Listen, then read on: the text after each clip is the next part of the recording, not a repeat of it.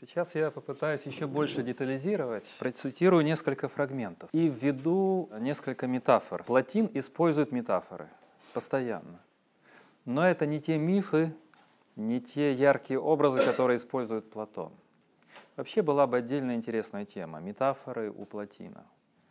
А, вот так строится любая хорошая студенческая работа, магистрская. Не на глобально замахиваться, а проследить роль метафор, анализ метафор, например, в Энеадах Платина. Очень интересно. Точно так же у меня была философская текстология, несколько занятий. Я говорил о метафорах критики чистого разума.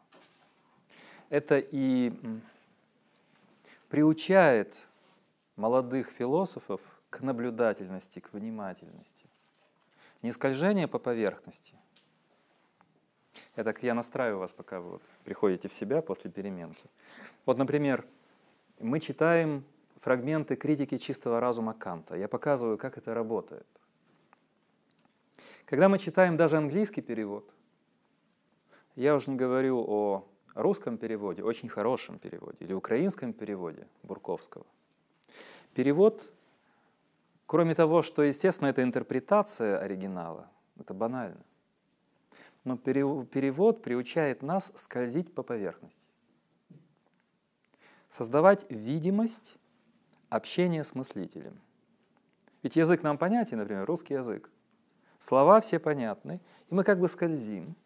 Мы учились читать по диагонали – а когда мы вдруг открываем для себя немецкий оригинал критики чистого разума и сталкиваемся с предложениями на пол страницы Канта, где артикли только определяют, что это, какое слово какому что принадлежит, мы начинаем спотыкаться.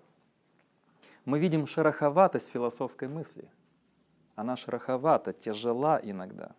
И тогда возникает серьезная работа по преодолению этих препятствий. Мы даже телесно, на уровне внимания, на уровне эмоций, по-другому подходим к мысли философской. А перевод заставляет нас скользить, как бы делая само собой разумеющимся тот или иной текст Канта, Платона, Платина. Почему я к этому подвожу? Точно так же Платин. Платину не повезло в переводах. Очень много сделал для продвижения Платина Алексей Федорович Лосев – а всю жизнь он э, фактически занимался неоплатонизмом. Хотя о Платоне у него два тома. Истории античной эстетики, третий, четвертый тома. А шестой и седьмой тома истории античной эстетики посвящены неоплатоникам. Сложно читать Лосева, и э, я начинал с него. У нас был круг почитателей его текстов – постепенно я пришел к гиперкритицизму по отношению к Лосеву. Это уже моя личная история, она вам мало интересна. Но Лосев был э, чуть ли не единственным человеком, который во всем пространстве пытался э, сделать неоплатоников понятными, переводить их тексты, толковать эти тексты. А после этого Платина стали переводить еще э, в несколько шагов. Был дореволюционный перевод – а, вот он сюда в киевском издательстве УЦИМ пресс, 95 год. Два тома, перевод Энеад Платина. В таком виде он существует. Я сейчас говорю о скучных вещах.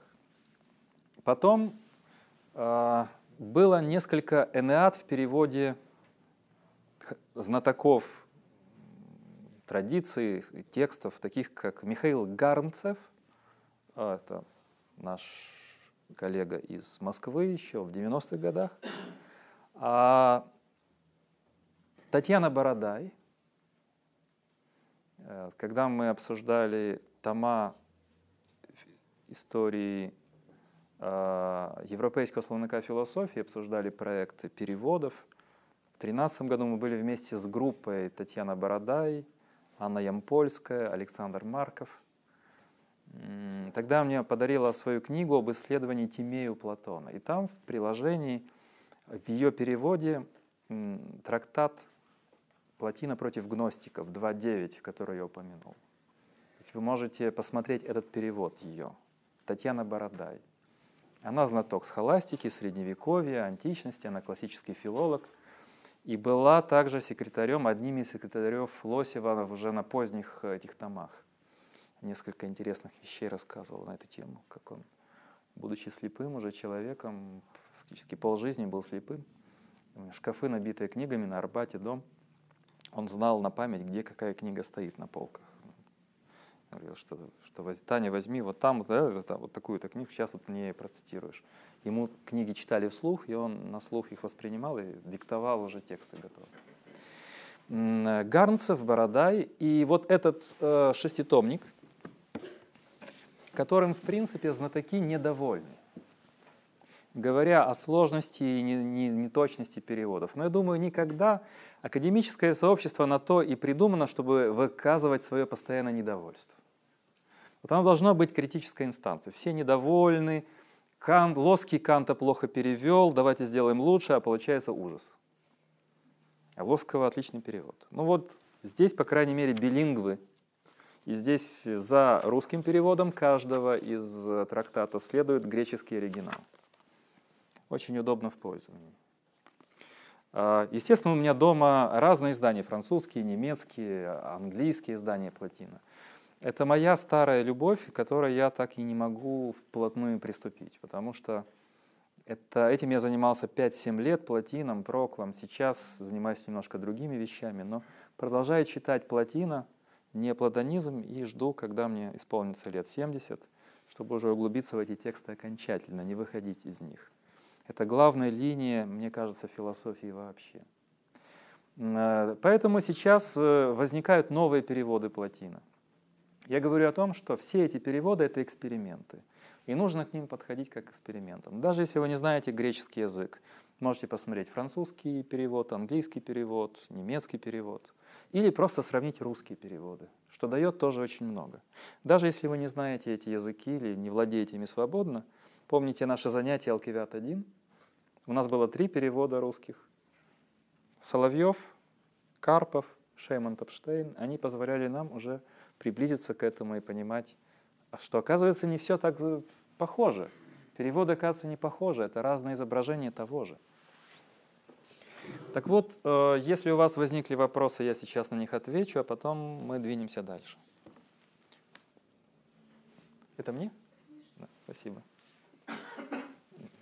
Итак, минута думаем. Есть ли вопросы? Да, пожалуйста. А где в этой схеме можно изобразить абстрактное мышление? В области абстрактного в области абстрактного мышления, это на уровне, на уровне ума, на уровне идей. Потому что слово абстрагирование, которое ввел впервые как термин Аристотель, это термин греческий афайресис, очищение смысла вещи от телесных оболочек. Вот если мы будем переходить от тела, от телесного мира к его смыслам или к идеям, мы и будем осуществлять этот афайросис, то есть абстрагирование. Потому что когда мы говорим по латыни абстракцио и употребляем русское слово абстрагировать, для нас это что-то очень скучное и обыденное. Для неоплатоников и для Аристотеля до них абстрагирование — это живой процесс — совлечение со смысла его телесных оболочек. И в данном случае, чтобы усилить эту мысль, отвечаю, видите, меня о чем спросил, у меня сразу свои истории есть. И перевод на тексты Платина тут же. Да? У Платина очень часто несколько образов. Он постоянно, в принципе, Порфирий разделил это по тематике, но у Платина тематика главная одна. Это история души и первоединого. Постоянно все рассуждения об уме, о душе, о космическом мире, о том, как устроен этот космос. Главный лейтмотив — это мотив, который встречается в монологах святого Августина. Это не платонический сюжет. Когда разум, разговаривая как бы с Августином, спрашивает, что ты хочешь знать. Олицетворение разума как собеседника. И Августин говорит, хочу знать только две вещи – Бога и душу. Вот все это цитируют как ноу-хау Августина, что в этом суть августинизма, это и есть суть неоплатонизма. Знать только душу и Бога первоединый. И для того, чтобы постоянно использовать эти образы проникновения к подлинному «я», я просто об этом очень много говорил в других местах, могу от, отослать вас к нескольким моим лекциям, чтобы не повторяться. Одна из них состоялась в доме э, Булгакова, в музее Булгакова на Андреевском спуске, называлась «Метафизика света». На моем канале она есть в двух разных версиях, и там есть картинки, образы. Как раз а, а, снимала Яна, а, а одна из версий была Яны. Метафизика света. И там я много цитирую а, Платина и показываю, как это потом все воплотилось в искусстве западном. Может, сегодня этого коснусь, если будет время кратко. А, чтобы не повторяться, но у него есть несколько метафор, описывающих нашу работу над своим «я». Это метафора работы скульптора. Работы скульптора. Он говорит о том, чтобы мы, отсекая все лишнее, проникая вглубь самих себя, отсекая все лишнее, проникали к внутреннему человеку, к внутреннему «я». Он сравнивает работу над своей душой с работой скульптора над э, образом. И опять же, смотрите, как работают метафоры. Кто говорил, э, цитирует Микеланджело, да, что он насекает все лишнее? Ну, это Платин. Ну, деятели гуманизма, художники, скульпторы, они все эти тексты читали. В мире много таких ловушек. Недавно была статья у Франка Альгемайна о схоластике. Схоластику обвиняют в вопросе, сколько ангелов умещается на кончике иглы. Эта фраза возникла не в схоластическом трактате, а впервые в мистическом трактате XIV века, где схоластика подвергалась нападкам. То есть слово о, фраза о ангелах на кончиках иглы была в трактате антисхоластическом. И потом уже общественность это восприняла как суть схоластики. Но этот трактат был по мистике. Так вот, также и с этим внутренним изваянием, внутренней статуей. Сейчас я процитирую несколько фрагментов, наберитесь терпения, которые об этом говорят. Вот первый из них. Мы перейдем потом к этой скульптуре. «Часто я пробуждаюсь от своего тела к, самому, к себе самому. Я становлюсь недосягаем для внешнего мира. Я внутри себя. Я вижу красоту, исполненную величия внутри себя. Тогда я верую, я прежде всего принадлежу к высшему миру. Жизнь, которой я живу в эти моменты, лучшая жизнь. Я сливаюсь с Божественным, живу в нем. Достигнув этого высшего взлета, я останавливаюсь. Я возвышаюсь над любой другой духовной реальностью. Но после этого отдохновения в Божественном – опускаясь от интуиции до рефлексии и рассуждения, я спрашиваю себя, как я мог и раньше, и вновь пасть так низко? Как могла моя душа оказаться внутри тела, если даже находясь в этом теле, она такова, какой мне предстала? Вот напряжение между духом и телом постоянно здесь. Крайний аскетизм неоплатоников, который раздражает, который раздражает. Если в нас заключаются столь великие вещи, как же мы их не ощущаем? Почему большую часть времени мы не используем такие возможности? Почему некоторые люди никогда их не используют? Вопрос по отношению к нам. Платин как бы говорит, внутри вас неизъяснимая красота, неизведанная глубина. Самое прекрасные и глубокие опыты, которые только нас ожидают. Но мы не хотим идти туда, мы не хотим путешествовать внутрь себя. Мы не интересны самим себе. Мы не интересны самим себе.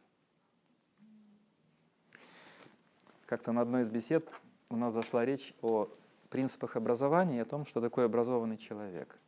Я на этой беседе нашел краткую формулу, которую я сейчас снова озвучу. Формула звучит так. Нам нужна культура для того, чтобы нам не было скучно с самими собой.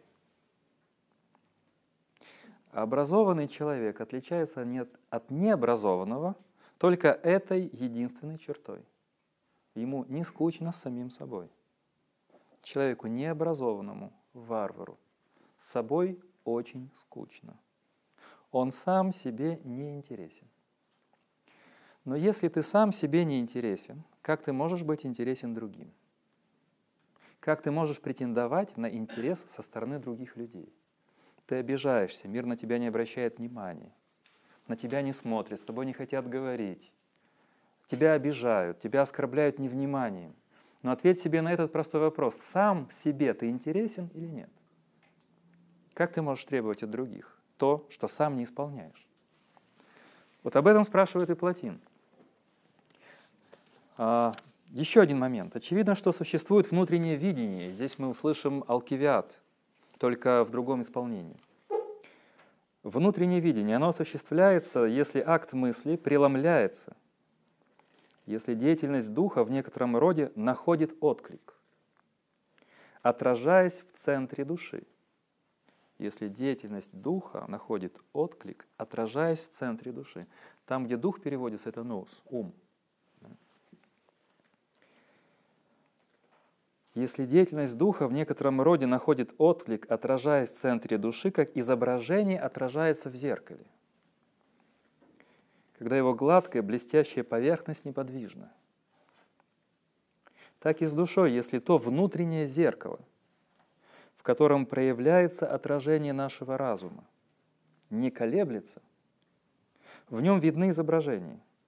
Тогда мы их воспринимаем сознательно, зная в то же время – что речь идет о проявлениях разума и духа. Но если это внутреннее зеркало разбито, наш центр, наш дух, если зеркало, в которое мы смотримся, искажено или разбито, так как гармония тела нарушена, разум и дух продолжают действовать, не отражаясь в нем. То есть тогда мы ведем жизнь неосознанно, как бы во сне.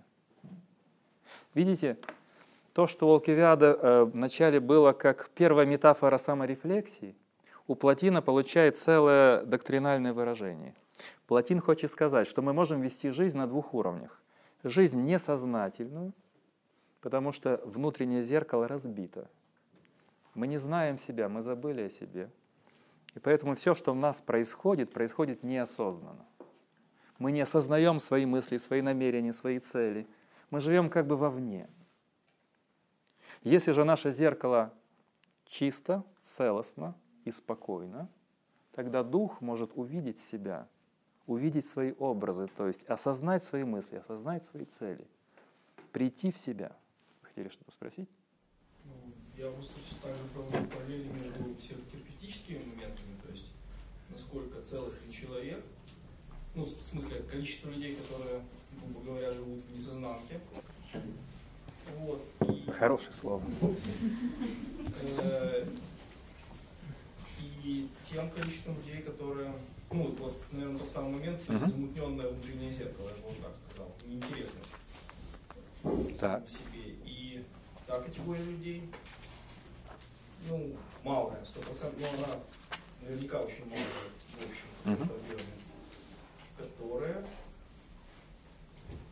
в моей ситуации, то есть то, что к чему там, ну, например, психология все пытается таким образом идти к чему-то. Ну, там, философия, безусловно, это вот, ну, параллельно исследование, не знаю, восстановление целостности внутреннего зеркала, получается. Да. Да. А помним текст Алкивиада в конце, да, о зеркале, в котором мы видим как бы себя, мы смотрим на себя.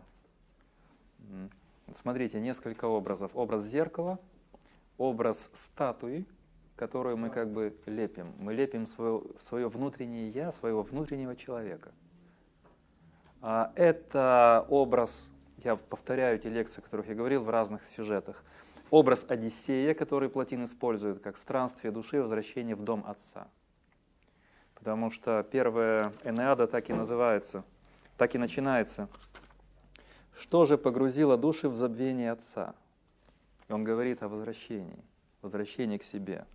Вот этот круг, круговое движение, возвращение в отчий дом, возвращение души к первоединому. Да? Еще один момент интересный, так уже тоже провел параллель, что любовь э, к себе заключается в интересе к себе самому. Это одно из таких вот утверждений, во всяком случае, я встречал. Ну, можно так. Ну, одно из определений, во всяком случае. Ну, конечно. Я хотел бы комментировать, но я просто сдерживаю себя, потому что здесь сразу очень много линий важных э, через, через традиции, через тексты, идеи, мысли. Я понимаю четко, что э, я всего лишь интересуюсь в данном моменте, а там, например, там, с точки зрения психологии или терапевтических моментов мне это интереснее существенно больше. Ну, понимаю, понимаю, о чем чуть идет речь, просто параллели очень, mm-hmm. очень напрашиваются. Я вам сейчас теперь скажу, я вижу руки, сейчас еще вопросы вы зададите. Э, покажу силу неоплатонизма даже на уровне создания языка. А, кембриджские платоники в 17 веке. Ральф Кедворд и его друзья – читали тексты Пладина по-гречески и нашли там эту мысль о том, что а там используется несколько терминов, один из них сюн айстесис, я писал на доске сюн айстесис, как бы со восприятие, со ощущение. Айстесис — это чувственное восприятие ощущений. И они были потрясены, они писали тексты неплатонического такого, в стиле неоплатоников, и они решили перевести это на английский язык. И долго думали, не нашли в английском языке адекватного слова и придумали. Ральф Кедвард придумал это слово. Это слово consciousness, которое должно было перевести этот неоплатонический термин. А поскольку Джон Лок дружил с дочерью Кедварда, леди Нэшем, и провел у нее последние годы своей жизни, он прекрасно знал тексты кедвардских, э, э кембриджских платоников – а, и ввел термин consciousness в свое эссе о человеческом понимании, разумении, understanding. И сделал этот термин главным термином своей теории познания. Поскольку этот термин consciousness для Лока был ключом к пониманию личности. Когда есть личность, когда у нее есть сознание. Когда она осознает все свои действия, намерения, прошлое, настоящее и будущее. То есть термин consciousness Лок ввел в свой текст, причем второе издание эссе, когда он писал первую версию, он еще не читал текстов кембриджских платоников. И с легкой руки Джона Лока этот термин стал главным термином британской философии 17-18 веков и ключом к пониманию идентичности моего «я». Лок сказал, что является принципом идентичности каждого из нас. Осознанность. А сам этот английский термин «сознание» возник как реакция мыслителей, кембриджских платоников, на тексты, которые мы сегодня разбираем. Вот так действует философия. Если вы сейчас рассуждаете о сознании, осознании, осознанности, саморефлексии, помните, кто отцы ваших мыслей – Платон, Алкивиад 1, Энеады Платина, трактаты неоплатоников, Святой Августин, вы пользуетесь их схемами самовыражения. Без них у вас нет инструмента для мышления. Вот почему для неоплатоников так важно читать тексты и комментировать их. Мы прослеживаем рождение наших мыслей, рождение – это тема нашей, нашего курса «Истоки философского мышления». Вот они, истоки философского мышления. Нужно знать, когда это появлялось. Хотели задать вопрос. Яка мета життя філософа? От у всього має бути мета, роблячи якусь дію, ми ну, маємо якось ну, передбачати, до чого вона призведе.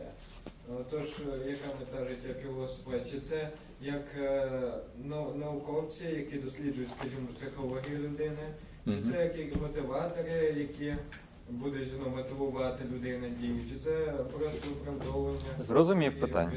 Зрозумів. У перебуванні в високих матеріях. Не треба мені допомагати. Бачите, що щоб я обрав, тут таке мислення тестове. От ви пропонуєте мені тест, щоб я обрав правильний варіант, е, чи адекватний варіант. А, Ілі ви додали б що або а, змінити світ, створити новий світ, реалізувати принципи справедливості в суспільстві, в людях. Но я парирую ваш вопрос э, тем, что вы не можете вы Философы создали правила для мышления. Философия работает с мышлением. Задавая этот вопрос, вы не догадываетесь, что в вас говорит не ваше озарение в данный момент. Вы хотели меня спросить, а ну расскажи мне что. А в вас говорит Платин и Порфирий. Доказываю это цитатой. Порфирий о воздержании трактат. Порфирий ученик Платина. Порфирий говорит об образе жизни философа и говорит, что обращается не к ремесленникам, не к атлетам, не к воинам, не к морякам, не к ораторам и не к политикам. Но в то время уже политики были немножко в стороне от дел. Платон все-таки к политикам обращался. Кому же он обращается? Порфирий.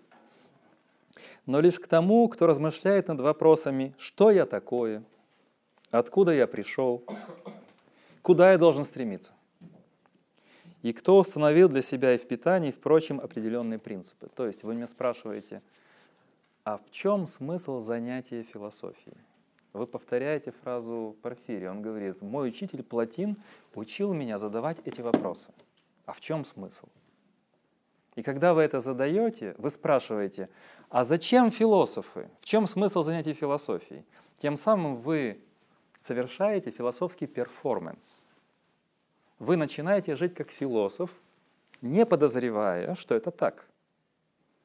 Все равно, что спросите, а в чем смысл моего дыхания? Вы, задавая этот вопрос, играете по правилам философии. Вот, философы дают вам эту возможность задавать этот вопрос. Философы постарались, чтобы вы задавали эти вопросы. Это то, что мы называем предельным вопрошанием или глубинным вопрошанием. Изменять мир — можно только тогда, когда ты учишься удивляться этому миру и смотреть на него по-новому. Все, что э, в мире возникло, от наскальных росписей до ракет и автомобилей Илона Маска, все это продукты нашего сознания. Чтобы сознание это создавало, государства, ракеты, компьютеры, книги, картины, симфонии и прочее, прочее. Это все возникает из ничто сознания, из глубин сознания. Чтобы сознание это создавало и спрашивало о справедливости, о добре и зле и так далее, это сознание должно посмотреть на мир необыденным взглядом, по-новому, революционно. Философия учит нас смотреть на мир таким преображающим творческим взглядом. Философия — это главная инфикация творческим преобразованием себя и мира. Если бы не этот инфикатор, если бы не этот вирус, человечество бы ничего не создавало. Поэтому спрашивая, для чего философия, я бы сказал так, для того, чтобы мы были творцами, для того, чтобы мы создавали, для того, чтобы меняли себя и мир. И это действует на всех уровнях, от глубинных вопрошаний Платина до политики, права, морали, смысла искусства, смысла искусства, смысла творчества и так далее и тому подобное. То есть, когда мы спрашиваем «зачем?», то само вопрошание «зачем?» философское. Э, в чем смысл, куда мы идем, в каком направлении и так далее. Это смысл философского вопрошания. Если мы спрашиваем, зачем философия, мы рушим все здание, на котором все это держится. У вас еще была реплика? Да, ну, тогда же это можно расширить точки зрения там, философ, ну и до человека, в принципе. Да. Просто, но тогда у меня напрашивается, в общем-то, ну, не знаю, Франкл, его человек в поисках смысла. Ну, Франкл это, э, Франкл это преломление философии. Франкл это преломление философии. Вот если мы читаем много Франкла и внимательно, все-таки о чем он говорит? А именно о том, что мы существа, которые исцеляем себя, работая со смыслами. Смыслами. Смыслами, правильно. Вся эта логотерапия, вопрошание о смыслах, работа со смыслами, это то, что делает нас людьми и делает нас людьми исцеленными. Ну, Человек без смысла болен, он разлагается. Человек, который не соприкасается со смыслами, уничтожает себя изнутри. У него болят ноги, руки, голова, он распадается, он депрессивный. Смысл собирает нас. Наш дух становится бодрым, собранным, целостным. В терминах плотина. Мы собираем себя из множества в единство. Мы становимся цельными личностями. Мы продвигаемся к нашему подлинному «я». У Франкла говорится то же самое, только другими терминами. Есть люди, живущие со смыслами, а есть люди, которые не живут со смыслами. Второе – причина всех расстройств. Потому что наше существование связано со смыслами. Мы не можем без них. И когда мы спрашиваем, а что такое смыслы, и тогда мы попадаем в философское пространство – и тогда начинается то, что так... Ставим троеточие, потому что мы до утра будем так обсуждать. Я просто хотел сказать, знаете, я подумал, когда вы говорили, что философы, получаются очень жестокие люди, потому что они не оставили нам выбора. Угу. Мы по-любому воспринимаем их аппарат, а, и мы не сможем уже себе не задать вопрос даже если мы на них сегодня ответим, завтра этот вопрос снова возникнет. То есть э, иного пути, как сдаться философам, нет. Ну, получается. Все равно, что обвинять тех, кто придумал нотную грамоту. И тогда композиторы бы говорили, ну, жестокие люди эти, создатели нотной грамоты. Вот как не начнешь писать музыку, все время попадаешь в партитуру. Уж лучше без музыки обойтись. И люди, придумавшие грамматику, алфавит. Мы с вами говорим, потому что грамматика была. Иначе быть не может. Ну и тогда, в конце концов, будьте прокляты, вы создатели великой культуры. Вы требуете от нас духовных усилий, работы над собой. Вы требуете от нас освоения мировой культуры. Не хотим. И нас в школе мучат, и в университете мучат. Давайте жить естественно. Он говорит, а естественно это как? Это как? А вот естественно, вот сейчас мы скоро, ближайшее поколение это увидит. Вот если что, мы увидим, как это происходит. Это происходит как саморазложение. Цивилизация может погибнуть, если эти интонации возобладают. Уже сейчас, вот я закончу этот сюжет – Сейчас вот я встречаюсь со многими активными творческими людьми, которые понимают, что что-то не так, что-то нужно менять.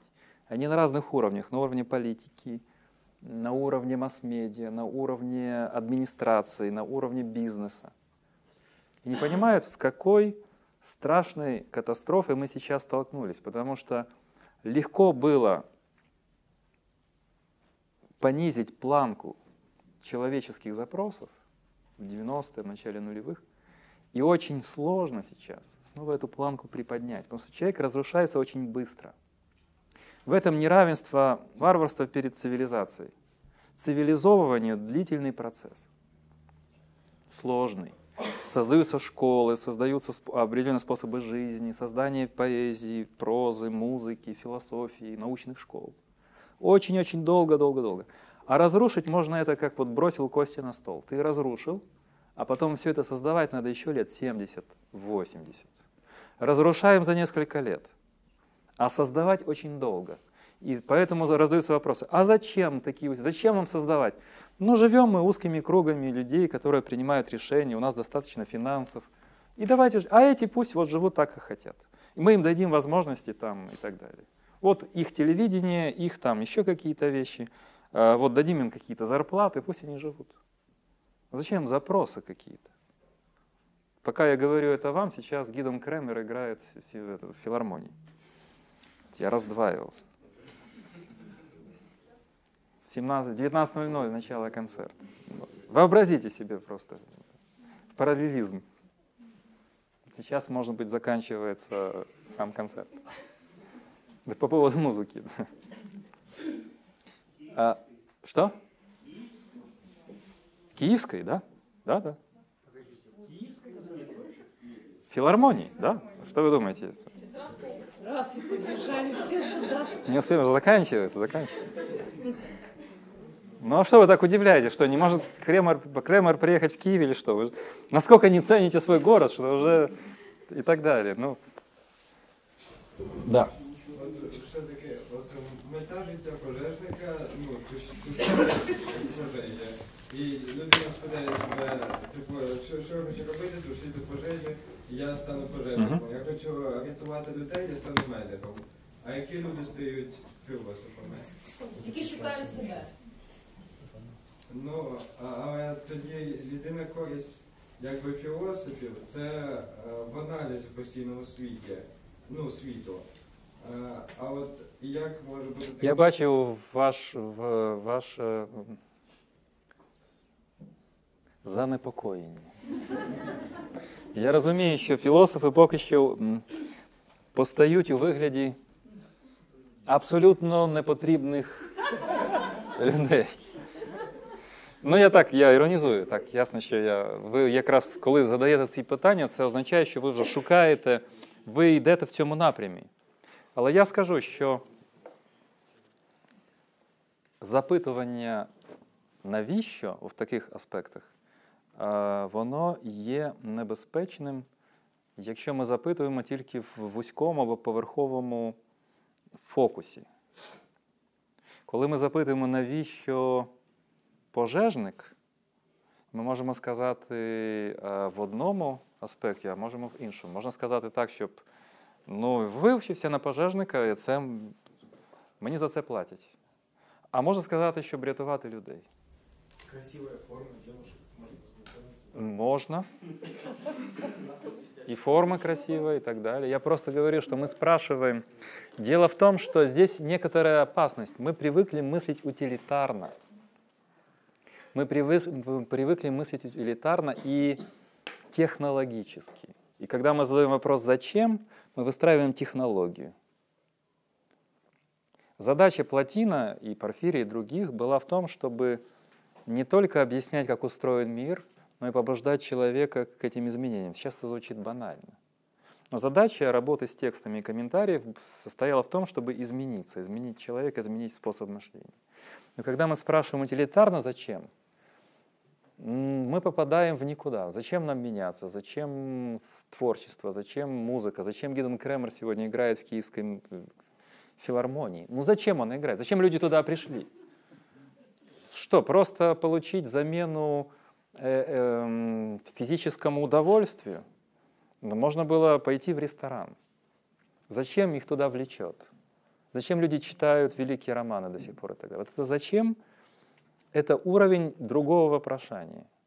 Это за границами зачем? Философия э, за границами зачем? Она выше вопроса зачем. И Аристотель правильно сказал, она не зачем. Зачем нам мыслить? Зачем нам мышление? В нынешнем мире технологическом, где мышление нам не нужно. Клавиши нажмем, результат получим. Раз, процедуры, шаги просчитали, там результат получим. А мыслить зачем? Вот когда мы спрашиваем, а зачем мышление, это вопрос, зачем философия? Зачем нам мыслить? Я бы ответил коротко. Для того, чтобы адекватно воспринимать себя, мир и принимать правильное решение. Для того, чтобы понимать себя, понимать реальность, и исходя из этого принимать правильное решение. А правильно, что такое решение? От личностных, биографических до масштабов э, национальных и международных. Потому что политики должны быть философами. Философами в подлинном значении этого слова. А, х- Лидеры больших корпораций должны быть философами в подлинном значении этого слова. Это все вопросы о смыслах. Поэтому философию нельзя так отбросить. А, Заканчивая с абстрагированием, сейчас мы подвижаемся к концу. А, Я соберите остаток сил и несколько еще позволю себе цитат очень важных. Посмотрите, как Платин заканчивает Энеаду 5.3, там, где речь идет о саморефлексии, самопознании. Это 5.3, она касается, это главный текст после Алкивиада 1. Здесь впервые на большом тексте дано, дана теория самосознания, самопознания. Так как работает ум мировой, как идеи прозрачны друг для друга. И заканчивается это Энеада обращением Платина к самому себе, к своему «я», к своей самости. Вот он вначале говорит, что каждая отдельная вещь существующая, если оно, то есть единое, благодаря присутствию единого в уме, сам ум и множество отдельных вещей становится самодостаточной, а потом резкий делает переход. Достаточно ли этого? Сказав это, не следует ли остановиться? Нет, еще более страдает моя душа родовыми муками. Возможно, а, она уже достигла того момента, когда должна родить, переполнившись мукой страстного влечения к единому. Мы должны спеть иное заклинание, если сможем найти где-нибудь то, что уменьшит ее страдания. Душа страдает. Восходя к первому единому, он ищет некие заклинания, некие молитвы, которые облегчат ее муки. Помните образ Маевтики? Здесь обыгрывается сократовское э, акушерство. Нужны какие-то заклинания, которые облегчат наши страдания. Возможно, этот магический напев содержится уже в сказанном, и нужно только спеть его еще и еще. Чем же новым заклясть ее, то есть душу? Душа бежит выше всех истин, но все равно потеряет все, что знает, если пожелает высказать их или об этих истинах рассуждать. Ибо дискурсивное мышление в тексте «диануя» для того, чтобы высказать истину, берет одно за другим. То есть наше мышление обычное, дискурсивно, оно все различает, идет одно за другим. Таков описательный метод – но как можно описать всецелую простоту? Вот почему трудно схватить единое. Видите почему? Потому что все здесь мы познаем, различая, создавая речь, продвигаясь от одного пункта к другому. Но единое абсолютно просто. Самое главное в мире абсолютно просто. И мы не знаем, как к нему подойти, как в него попасть. То, что просто, не требует логики рассуждений, оно требует интуиции. Достаточно умного прикосновения – но когда это произошло и это прикосновение длится, нет ни времени, ни возможности говорить. Лишь позднее возможно умозаключать об этом. То есть момент вот этого экстасиса, момент подлинного опыта, как раз то я и не могу о нем говорить. Я полностью захвачен. Я не могу об этом сообщать. Позднее должно уже верить в то, что ты видел, когда душа внезапно схватила свет. Когда душа внезапно схватила свет ибо свет от Него и Он, то есть единое, Бог. Мы полагаем, что в момент умного озарения присутствует Он, как и другой Бог. Лишенная света душа не имеет единого Богом. Имеет... Это есть истинное завершение души, коснуться Его света, видеть Его благодаря себе. Она должна видеть тот свет, благодаря тому, что она просвещена им – ибо мы видим свет солнца благодаря иному, нежели его собственному свету. Как же это может быть? И вот заканчивается трактат фразой «отбрось все». «Отбрось все» по-гречески звучит «афеле панта». Вот это вот слово «афайросис». То есть отбрось все лишнее, отбрось все ненужное. Для того, чтобы достичь простоты, стань простым. Обрети простоту. Для того, чтобы обрести простоту, нужно отбросить лишнее. Поэтому маленькая книжка Адо, которая послужит вам первым введением, очень ярко, просто написанная, но очень профессионально, называется так «Платин или простота взгляда». Платин или простота взгляда. Я сейчас хочу использовать еще одну метафору, и чтобы ее материализировать. Сейчас мы займемся теургией. Мой фрагмент, э, который я говорил на метафизике света.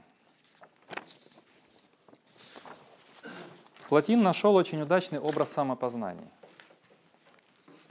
самоосознании. Он придумал метафору хрустального шара, как наш образ сознания, в котором наши мысли как бы просвечивают каждая каждую мысль. Вначале я процитирую, потом объясню, а потом приведу один пример из истории искусства. Два примера из истории искусства. Это Энада 5.8, фрагмент 9. А что это так? Представь себе, что в этом видимом мире каждое существо, сохраняя особенность своей индивидуальной сущности, сливается воедино со всеми другими до такой степени, что уже ничто отделено само по себе не привлекает вашего взора. Но все видится как бы одно единое слитое. Вообразите, что будет тогда как бы прозрачный, стоящий перед нашим взором шар, в котором сразу можно видеть все, что в нем заключается как то солнце, звезды, землю, моря, все живые существа, представшие таким образом мысленно прозрачный шар. Кому желательно иметь приблизительное представление об уме, его отношении к множеству идей, тот пусть вообразит себе живую прозрачную сферу, играющую разноцветными лучами, или массу соединенных в одно целое живых, прозрачных, всяческих ликов, Здесь лик — метафора каждой идеи.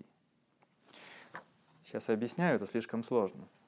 Он хочет представить мировой ум или сферу идей в виде хрустального шара, в котором содержатся все прозрачные эйдосы. Вот представьте себе в этом прозрачном шаре маленькие прозрачные хрустальные шарики. Это наши мысли — а теперь мы через этот шар пропускаем луч света. Это единящая сила единого. И каждый из этих шариков, и весь шар в целом, является проводником единого света, где все для всего прозрачно, где каждый эйдос сочетается с каждым другим. И эта метафора может нам дать представление о том, как в уме все едино, поскольку это одно и то же мировое сознание – единство. Но в этом единстве каждая мысль существует как бы отдельно. Каждый эйдос отличается от каждого другого. Создавая единую сферу умного мира, единую сферу сознания. В ваших мозгах происходит то же самое. Только идеи не соединяются друг с другом, непрозрачны друг для друга. Чтобы они стали прозрачны, мы должны хаос собирать в порядок. Философское мышление — это порядок ума. В этом порядке все идеи становятся целостностью, прозрачны друг для друга. Можем перейти от истории живописи к истории музыки, от истории музыки к философии, от философии к экономике, от экономики к обыденной жизни, от обыденной жизни к любви и дружбе. Все это наше целое. А еще лучше как бы пирамиду вершина которой занимает ум и освещает отсюда все пространство этого ноуминального мира. То есть вот два образа. Или прозрачная пирамида, или прекрасный хрустальный шар.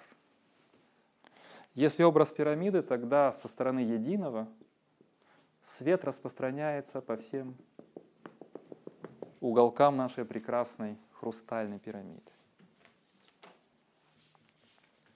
Если шар, тогда в каждый шарик прозрачный для каждого другого, как бы мы ни пропускали луч света через него. Видите, он мыслит метафорически. А теперь два исторических примера, и мы завершаем. И тем самым я покажу влияние неоплатонизма на западную традицию. Первый из них Дионисий Ареопагит. Таинственный автор V века нашей эры, святой Дионисий он пишет трактат о небесной иерархии, где все мыслит по схематике неоплатонизма. Бог изображается там как максимальная световая точка, как самый интенсивный свет, который можно себе представить. И вокруг этого светового центра вращаются различные ангельские чины, принимая свет от первоединого и передавая по иерархии от одного чина ангельского к другому, а затем через церковную иерархию до каждого из нас. То есть э, Дионисий Репагит выстроил систему световой передачи прямо исходя из метафор Платина. Дионисий Ариапагит. Запомнили? Пятый век нашей эры. О небесной иерархии. Передача света. Передача свет – метафора знания, метафора мудрости, которая от Бога передается через ангельские чины. В XII веке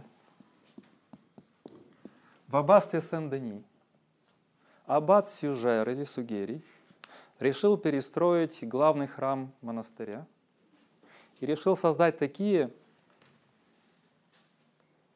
окна, которые бы воплощали идею Дионисия Ариапагита о передаче светов. Он ошибочно считал, аббат Сюгери, что аббатство Сен-Дени посвящено этому Дионисию Ариапагиту, которого считали учеником апостола Павла. И поскольку это было аббатство святого Дионисия, Сен-Дени это аббатство святого Дионисия, сейчас это центр Парижа, тогда это было далеко от Парижа, нужно было построить такие окна с, таким, с такими возможностями, которые бы передавали свет и распространяли его на, по территории храма. Это желание, чтобы архитектура и искусство стали прозрачными максимально для света. Чтобы готически, а потом возникла готика. Это был первый пример готики в истории Запада.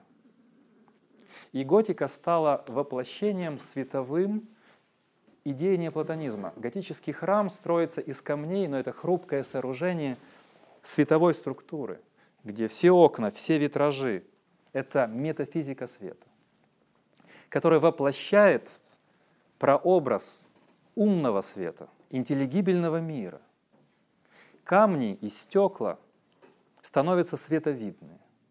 Камни и стекла вбирают в себя свет и растворяются в свете, как наша душа растворяется в свете первоединого, в свете божества. Это параллелизм прямой. Дионисий Репагит, аббат пятый век нашей эры и Сен-Дени аббатство, первый вариант готики, версия, потом готические соборы идут, идут, идут. Скоро мое любимое время Адвент. В одном из прекрасных э, храмов Стинг исполняет разные рождественские колыбельные с целым таким оркестром, хором. И там все это так поставлено, что вот через вот эту розу и эти вот витражи, этот свет передается, посмотрите, как вот обязательно ближе к Рождеству я буду размещать все эти сюжеты. И вы посмотрите, это называется «Рождественская ночь со Стингом». Стинг э, в 2012 году было записано очень красиво, очень много разных инструментов. А, раз пример Денисий, два пример готика, три пример божественной комедии Данте. Я всегда упоминаю эти три примера. В, в третьей книге «Рай». Уже не Вергилий, а Беатриче ведет Данте к Отцу Святов. Так Бога называли в Средневековье, Отец Святов. Э, взгляд Данте еще не способен смотреть прямо на свет божественный. Он еще к этому не привык. И он смотрит на лицо возлюбленной, которой отражается божественный свет. Он причащается от лица возлюбленной, глядя на нее и глядя на то, как проясняется ее лицо, лицо любви. Но чем выше они продвигаются э, вверх, тем больше он привыкает к этому свету и сам становится световидным. То есть возникает градация его зрения, его зрение становится все более световидным. И в конце, вот в ряде фрагментов рая, Данте и дает эту структуру Дионисия Репагита, где изображает все это райская реальность как движение вокруг божественного света различных ангельских чинов, которые образуют разные световидные круги. И Данте с Беатриче продвигаются к центру, постигая тем самым источник всего. Это третий пример неплатонической структуры. Я показываю, как действует схематика мышления и опыта, выработанного неоплатониками на всю западную цивилизацию, всю западную культуру. Тем самым мы с вами приходим к такому завершению. Мы видим, что неоплатоники — особые философы, особая школа. И когда мы спрашиваем себя, зачем философы, а затем, чтобы возникла готика, а затем, чтобы Данте написал божественную комедию, и чтобы мы послушали Стинга. Вот это зачем? Не будь неоплатоников, всего бы этого не было. Вот все начинается, нужно понимать, что все идеи возникают в головах отдельных людей. А философы — это те головы, в которых все зарождается. Человечество должно иметь набор нужных для него голов. Вот как мы на рынок идем, покупаем разные фрукты, там арбузы, дыни, если это лето. Там. А философы — это вот несколько голов таких, которые должны существовать, чтобы в них что-то зарождалось.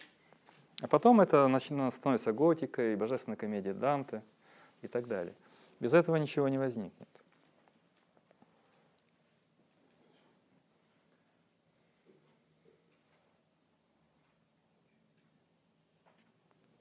Но все это ради того, что говорит Платин, ради умолкания, ради тишины и ради того, чтобы пережить опыт простоты.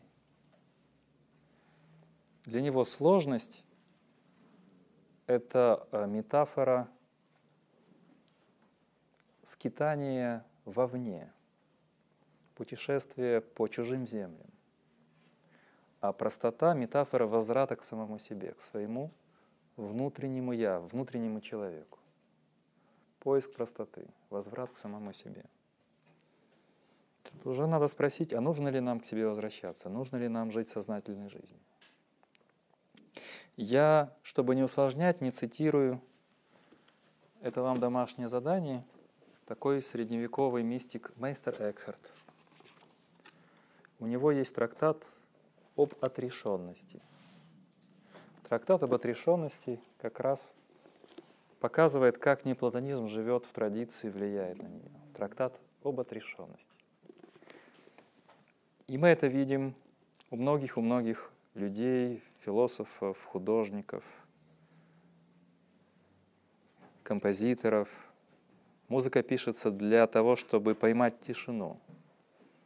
Романы пишутся для того, чтобы поймать тишину и простоту.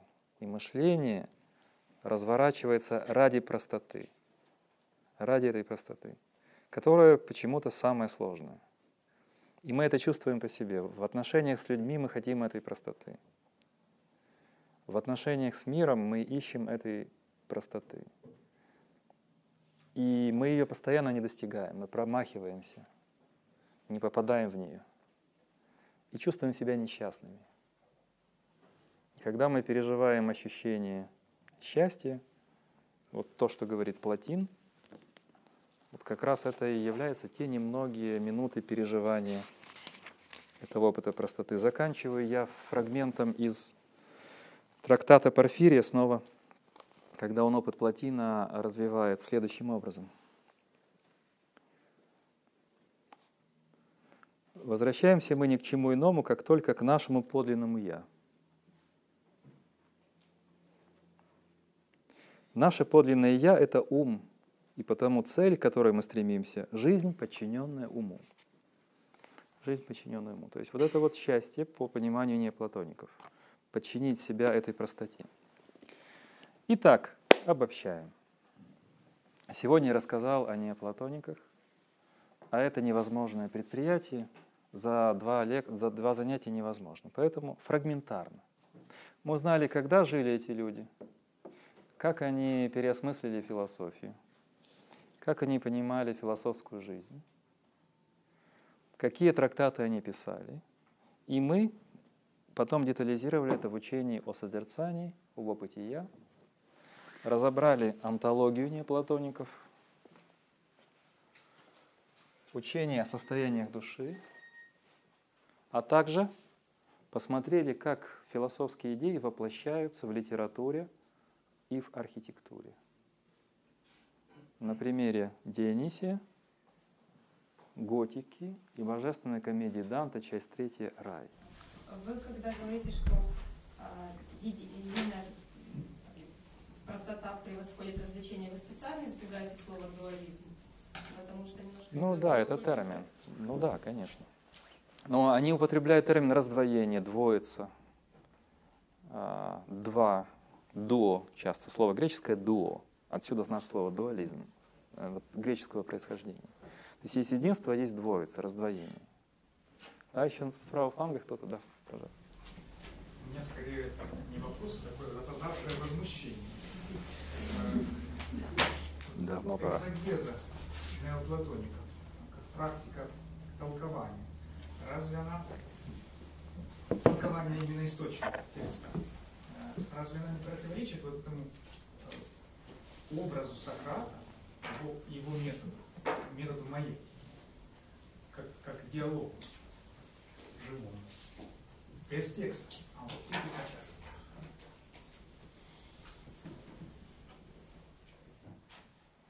Но ведь и Амоний Сакос не писал. И Платин стал писать в 48 лет. По просьбам своих учеников. Но когда уже у нас есть тексты, мы можем от них восходить к живому философствованию. А вот если так, начиная с листа,